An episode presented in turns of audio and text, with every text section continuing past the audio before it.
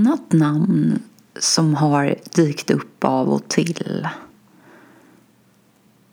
är Eckart Tolle. Och även här är jag övertygad om att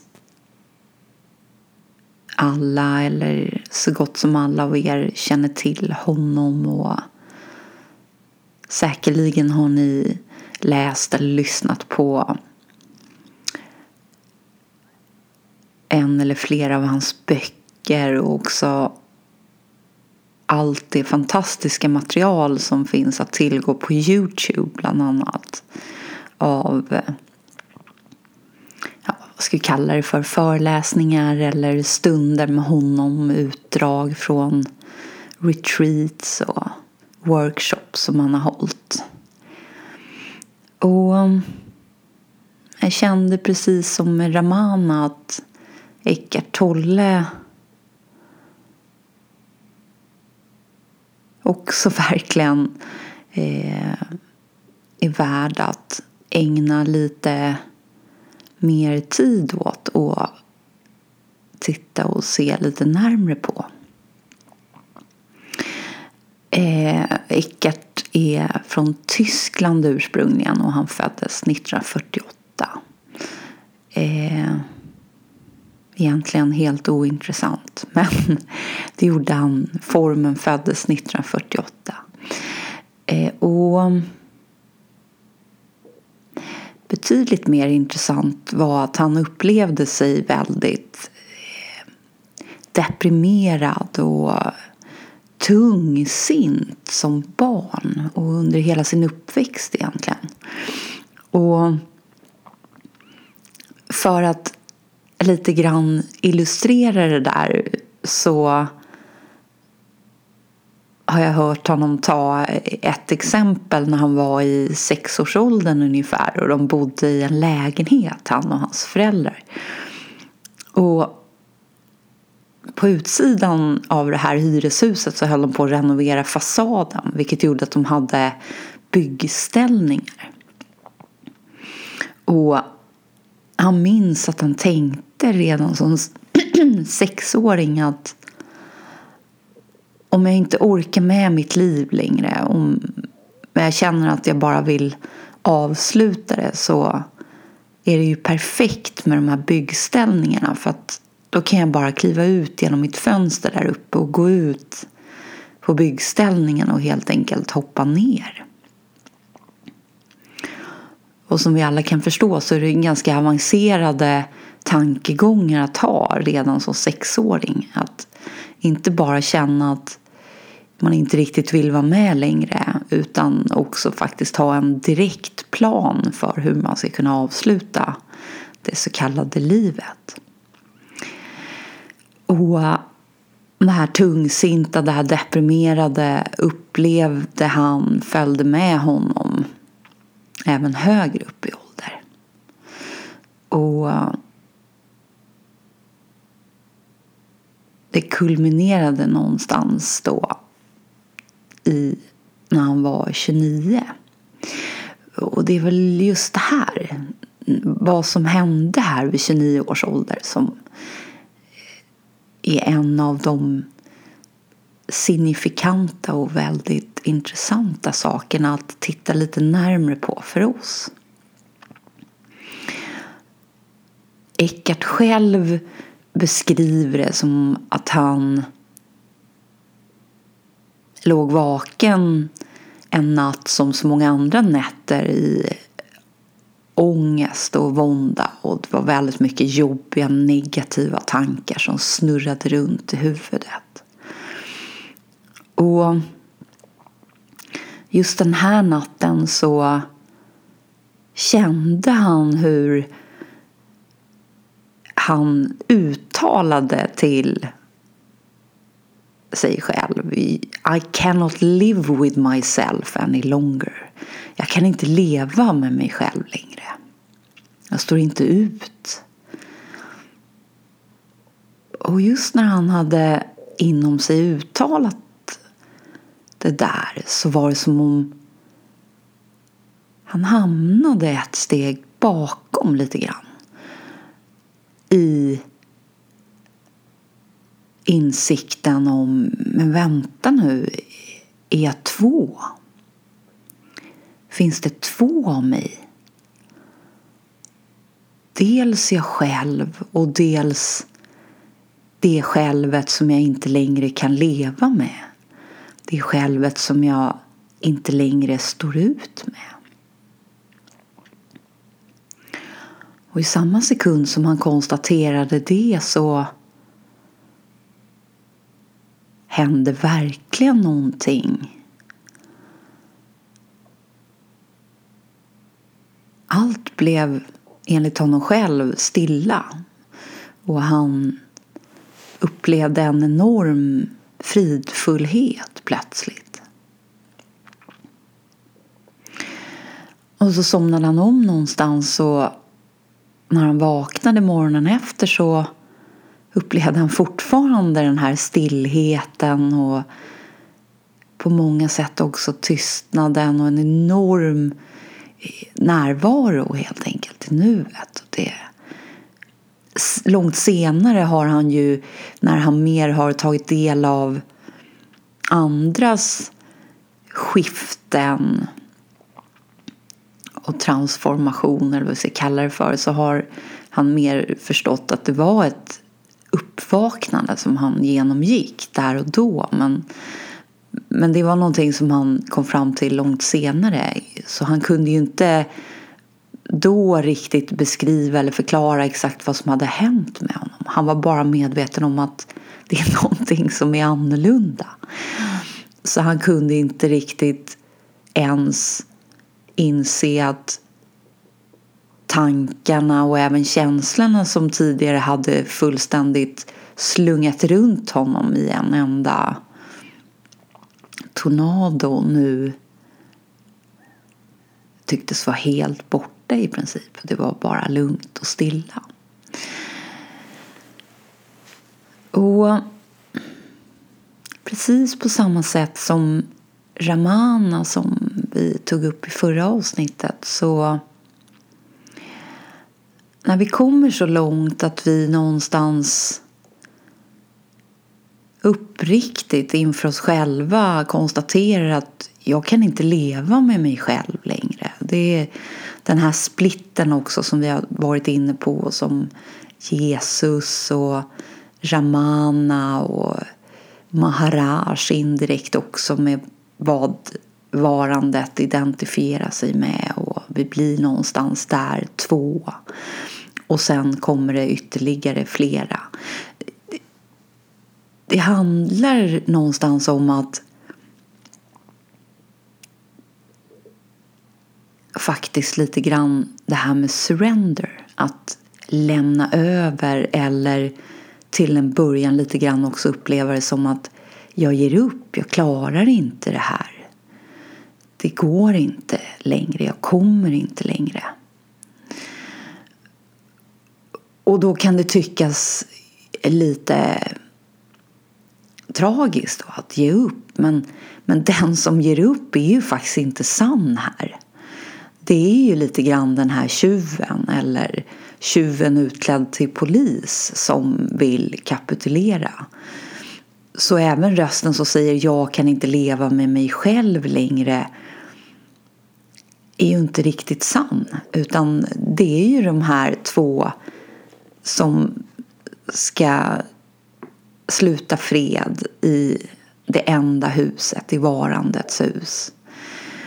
Och någonstans för Eckart så hamnade han plötsligt ett steg bakom det här dramat som hade utspelat sig under så många år egentligen. Tack vare lite grann också att han faktiskt lämnade över. Han, han lämnade ju tillbaka. Han sa ju helt enkelt jag, jag vill inte ha det här längre. Jag står inte ut. Och där hände någonting. Och plötsligt kom den här insikten om att nej men vänta nu. Ja, det här kan inte vara jag på något sätt. Därför att jag kan ju inte vara två. Och plötsligt lite grann försvann båda. Och kvar blev den här stillheten, den här fridfullheten, den här happiness and bliss som Ramana kallar det för. Varandet, medvetandet som inte har någon form, inte har varken början eller slut och där tiden alltid är nu och samtidigt evig därför att den linjära tiden är en illusion. Det är någonting som vi har skapat för att vårt mänskliga sinne ska kunna ta in det som händer och som någonstans byts ut mot nya så kallade händelser. Men det är ingen absolut sanning. Och efter det här skiftet, det här uppvaknandet så eh, förde Eckert lite anteckningar bara. Han gick och köpte en anteckningsbok och började skriva ner lite grann. Och han började verkligen med att skriva Jag vet inte riktigt vad som har hänt med mig men det känns som att jag behöver skriva ner det här nu ifall att jag skulle glömma bort det eller ifall att det skulle försvinna. Eh, men, men hans upplevelse är att det faktiskt aldrig har lämnat honom. Och att det snarare var någonting som var där men han var inte medveten om det därför att han var fast lite grann i ett drama innan. Och så småningom, som, som vi känner till efter flera år, så skrev han först The Power of Now och sedan en The New Earth, A New Earth. Och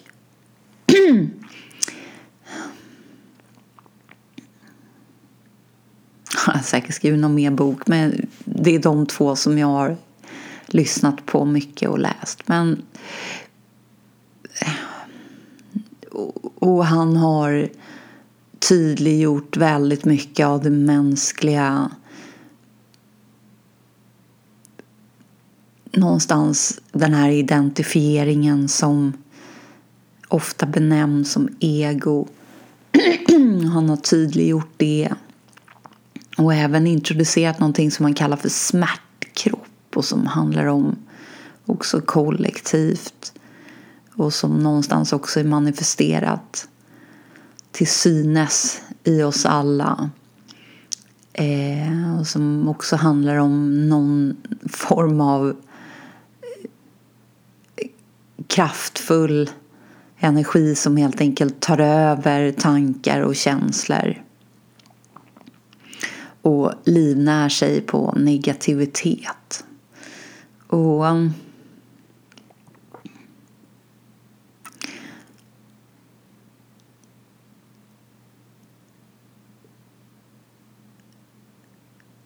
Han är en så fantastisk tillgång på så många sätt. Eh, I att tydliggöra illusionen för oss så att eh, vi får hjälp också att på något sätt genomskåda den. Eh, och han är fantastiskt duktig i hur han uttrycker sig. Och bara hans energi och hans närvaro när han talar också gör ju att det är nästan omöjligt att förbli en person.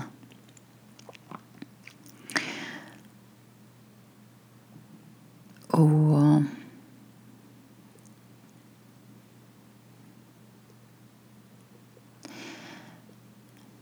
Bland annat så har han gjort tydligt lite grann det här med vårt livssyfte. Och jag tänkte att jag skulle läsa ett litet utdrag ur hans bok En ny jord just där han återger en dialog mellan honom och en kvinna som handlar om just det här med livssyfte. Och det är då den frågan som den här kvinnan ställer till Eckart. Och nu blir det på engelska här. Kvinnan säger då till Eckart I think there is some misunderstanding here. For you, purpose means what you are doing now. For me, it means having an overall aim in life, something big and significant that gives meaning to what I do, something that makes a difference. Shuffling papers in the office is not it, I know that. Så hon är lite bekymrad över att det verkar som om Eckart har missförstått henne lite grann. Därför att han pratar mer om syfte som det han gör just nu. Men för henne betyder det att ha en, en djupare mening i sitt liv. Något stort och betydelsefullt som skänker mening åt allt man gör. Och som också upplevs som att det gör skillnad för andra i världen. Och just nu så jobbar hon på kontor och därför säger hon att eh, skyffla papper eller flytta på papper i, på ett kontor, det kan inte vara det, det vet jag. Och då svarar Rickard så här. As long as you are unaware of being you will seek meaning only within the dimension of doing and of future. That is to say, the dimension of time. And whatever meaning or fulfillment you find will dissolve or turn out to have been a deception. Invariably, it will be destroyed by time. Any meaning we find on that level is true only relatively and temporarily. Så han säger så här, så länge som du är omedveten om varandet så kommer du att söka mening endast i den görande dimensionen och i framtiden. Det vill säga tidsdimensionen. Och oavsett vad du finner för mening eller vad som du upplever uppfyller dig så kommer det att upplösas. Eller visa sig att det var någon slags villoväg. Och det kommer även att förstöras av tiden. Så oavsett vilket livssyfte eller vilken eh, djupare mening som du finner med ditt liv i tidsdimensionen och i görandet så kommer det att förgås någonstans. Det är oundvikligt. Så oavsett vad det är för mening som vi finner på den nivån är, den kommer bara att vara sann ur ett relativt perspektiv och också väldigt tillfälligt. Och det här kan vi nog alla relatera till just som vi har också varit inne på det här med hur allting ändras inklusive hur det vi upplever oss själva vara ändras. Vad vi skulle förklara och beskriva som meningsfullt och uppfyllande för det vi upplever att vi är, det ändras ju också. Så befinner vi oss till exempel i en situation där vi har en familj som är frisk och som mår bra och vi själva känner oss fysiskt friska och starka, ja då kan ju vi uppleva att vår, vårt livssyfte handlar om att hjälpa andra och ställa upp för andra. Men skulle situationen ändras så att helt plötsligt kanske något av våra barn blir dödssjukt eller till och med vi själva blir väldigt sjuka. Ja, då kanske det syftet plötsligt byts ut mot ett nytt syfte som istället handlar om att vårda eller finnas där för vårt barn eller bara försöka klara av dagen. Det blir vårt primära syfte plötsligt och det som också är det enda som vi någonstans kan känna är där som syfte. Det andra är plötsligt väldigt långt borta. Och det kanske snarare dröjer sig kvar som tankar som istället blir plågsamma och genererar någon slags känsla av lite värdelöshet och skuldkänslor därför att nu kan vi plötsligt inte bidra alls till den här världen. Så det är lite det som Eckart indirekt är inne på här att oavsett vad vi kommer fram till och kommer upp med som vi upplever då är så fulfilling så på något sätt skänker oss en känsla av att känna oss uppfyllda och värdefulla och meningsfulla så det kommer inte att vara. Det är att, att på något sätt sträva efter det är verkligen att sträva efter något som är relativt och temporärt och som kommer att förgås oundvikligt.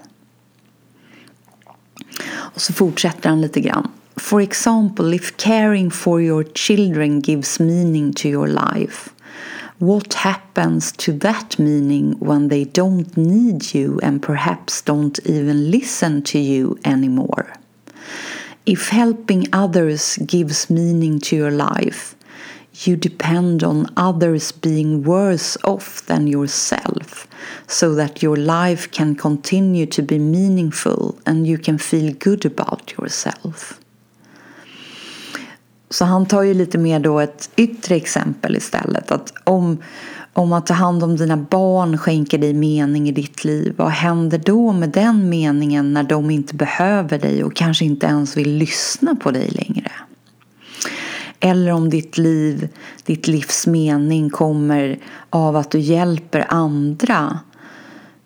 Då är du ju någonstans också beroende av att andra ska vara eller befinna sig i en situation som är sämre än din egen. För om det inte skulle vara så, ja då har du ju inte riktigt en fortsättning på den här livsmeningen som du har funnit. Och som du upplever någonstans också gör att du känner dig bekväm och må bra i dig själv.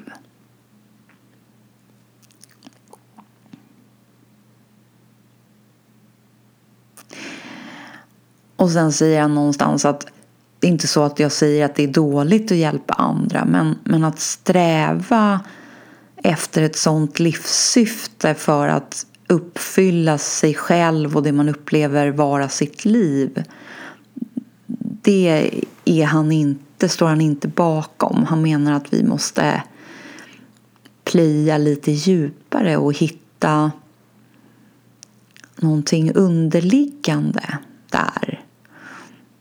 Så det som han någonstans pekar oss in mot är det han kallar för primary purpose, alltså huvudsyftet med vårt liv. Och det handlar om varandet. Så Eckert menar här att det vi framförallt behöver finna och det vårt livssyfte faktiskt framförallt handlar om är att finna varandet. Att bli medvetna om vårt varande och den lite grann tidlösa dimensionen, den eviga dimensionen. Det Jesus benämner som livet. Och Ramana också pratar om det här med the self och beingness, att det är being som är det viktiga och det primära. Och Meister Eckhart, ni minns den kristna mystiken, han säger också att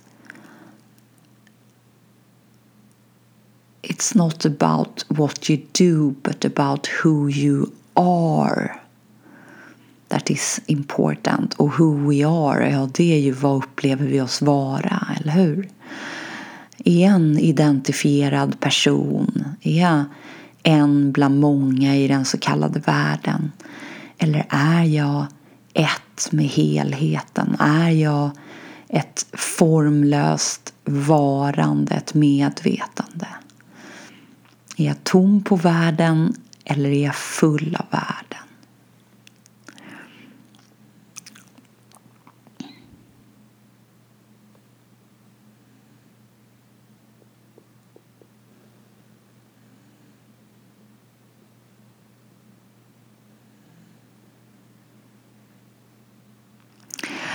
Och i slutet av den här dialogen då när Eckart har pratat lite mer om det här med primary purpose och secondary purpose. Alltså vad är det viktigaste syftet vi har och sen lite grann vad som sker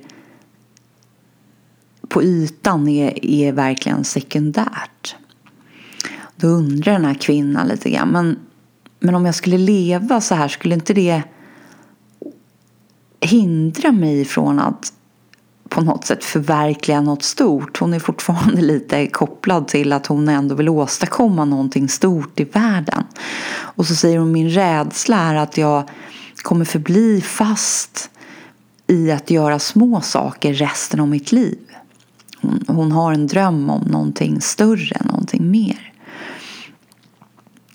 Och, och, hon upplever också att de här små sakerna som hon gör inte gör egentligen någon skillnad. Hon ser inga större ringar på vattnet av det hon just nu ägnar sig åt. Så hon är rädd för att hon aldrig ska kunna lyfta sig över medioker på något sätt. Lite som den här kvinnan som pratade med Morsi och sa att hela mitt liv har jag haft en, en önskan om att få vara speciell om ni minns. Att på något sätt också vara speciell i andras ögon. Och Morsi svarade But you are special. You're very special nobody. Och det, och det är just det här också, den som talar här lite i kvinnan är ju den som är identifierad. Det vi kanske skulle vilja kalla för ego då, eller någonting. Att här är hon ju identifierad med en enhet som existerar i livet tillsammans med andra enheter som existerar i livet. Och den har ju då ofta, eller inte alltid, men, men kan ha en strävan efter just att vara speciell och att också indirekt erkänna som speciell också i andras ögon. Och har också skapat sig sanningar som handlar om vad det innebär att vara speciell och att göra skillnad. Och gärna också sen jämföra det med någonting som hon här kallar för mediokert. Och hon avslutar också med att hon är rädd och att hon aldrig ska uppfylla sin fulla potential till och med. Så not fulfilling my potential. Och Eckart svarar då att det stora springer ur eller kommer ur de små tingen. När varje nu hedras och är totalt så, så blir det bra på något sätt. Men att vara distraherad i en tanke om greatness, alltså att vi ska bli stora, att vi ska bli betydelsefulla. Det är en mental distraktion. En fantasi som vi på något sätt uppehåller oss vid med vår uppmärksamhet. Och då blir det någon slags känsla av ego i det här, en egoidentifiering. Och Eckart använder just ordet ego och han förklarar ju även ego och det är ju det som vi var inne på i förra avsnittet också att det handlar om en identifiering hela tiden. Ego, ego är ingen enhet utan det är när vi går in och tror på tankarna och gör dem till sanningar och identifiera oss med en mottagande enhet av det som är och indirekt upplever oss som en enhet i livet som förhåller sig till andra enheter.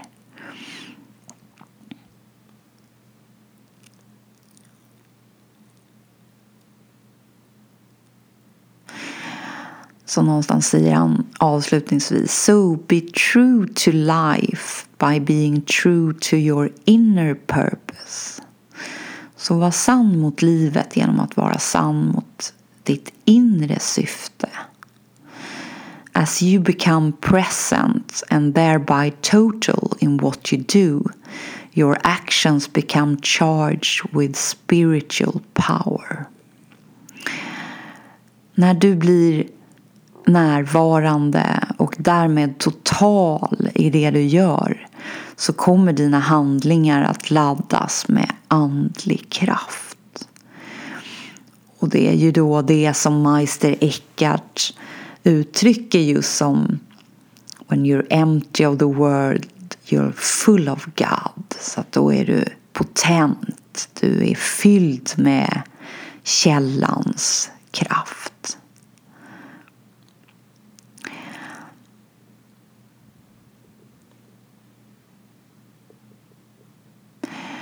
Så han pekar verkligen den här kvinnan och oss som läsare eller lyssnare bort från att vara identifierade enheter som upplever oss leva i världen och på något sätt vill, vill åstadkomma, vill göra någonting i världen och, och lyckas där.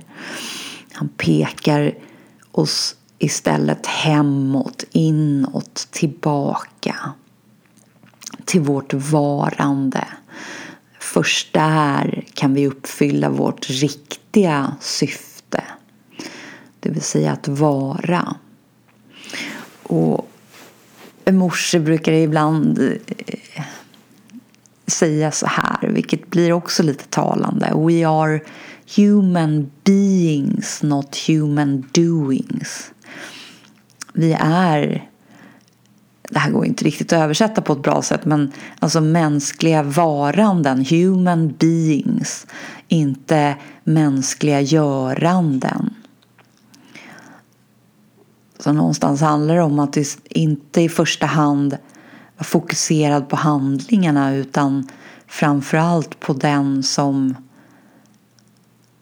är underliggande det relativa det dynamiska, det föränderliga, det som uppstår och försvinner i form av handlingar och i form av olika situationer och olika händelser.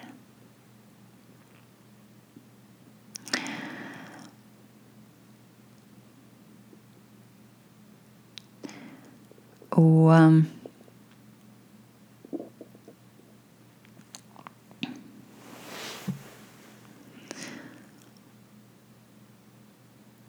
när man läser i, i Wikipedia eller säkerligen på andra ställen på nätet också som lite kort har listat just om Eckart Tolle så står det att han är en föreläsare och också en självhjälpsförfattare.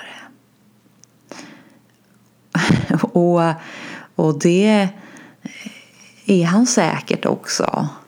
Men för mig så är alla de här mästarna som vi har varit inne på här och som kommer upp här det, det är inget annat än smeknamn. Smeknamn på the one immortal beloved smeknamn på den enda, den älskade, den odödliga, den evige. Sanningen, vad vi, vad vi än benämner det där som så är det smeknamn därför att det som kommer ur de där formerna och har kommit det, det är så rent.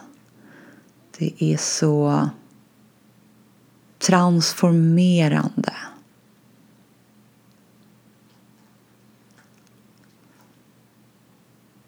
Det är så renande också för alla oss som tar emot det så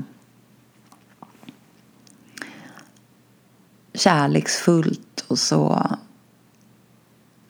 kraftfullt i hur det pekar oss tillbaka hem till oss själva. Så oavsett vilket av de här smeknamnen som tas upp så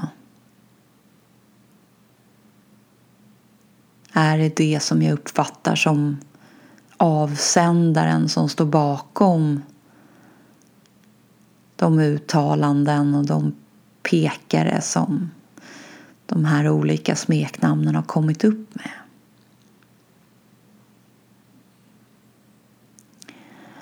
Och eh, Meister Eckart har även sagt If the only prayer you'll ever say in your entire life is thank you, it will be enough. Om den enda bön som du säger i, under hela din livstid eller i ditt liv är tack så kommer det att räcka. Inte bara det borde räcka utan det kommer att räcka. Så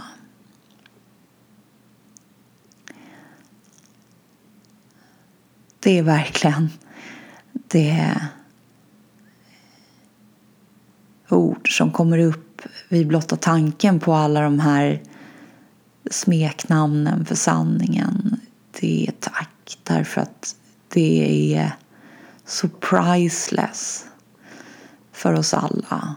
Det är verkligen som den där pärlan som var värt att sälja allt vi ägde för.